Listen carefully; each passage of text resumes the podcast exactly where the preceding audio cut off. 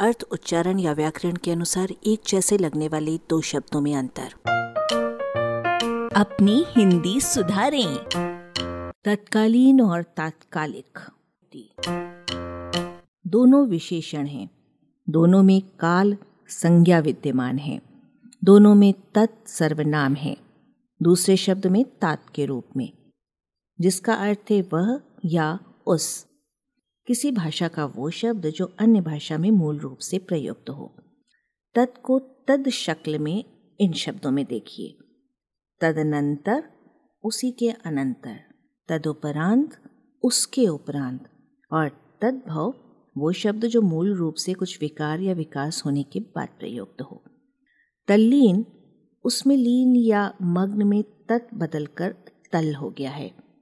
तन्मय यानी उससे युक्त तल्लीन तत्चित्र में तत् की शक्ल तन हो गई है। तत् के बाद कालीन और कालिक पर अब विचार करते हैं। इन दोनों विशेषणों का अर्थ काल संबंधी है। मिलाइए दीर्घकालीन और दीर्घकालिक। तत्काल क्रिया विशेषण है, जिसका अर्थ है तक्षण अविलंब, उसी समय, तुरंत, फ़ौरन। शीर्षक पर वापस चलें। तत्कालीन का मतलब है उस काल का उन दिनों का।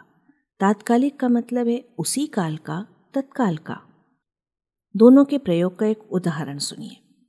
तत्कालीन वार्डन को शराबी छात्रों को निष्कासित कर देने की तात्कालिक कार्रवाई से छात्रावास की इज़्ज़त बढ़ी। यहाँ पे तत्कालीन माने उस समय और तात्कालिक माने तुरंत की। तत्कालीन में अर्थ का केंद्र काल पर रहता है, जबकि तात्कालिक में वो तत्काल पर रहता है।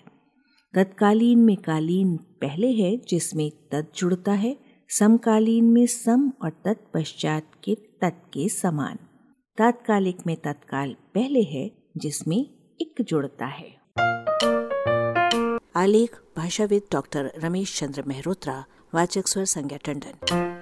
अरबा की प्रस्तुति।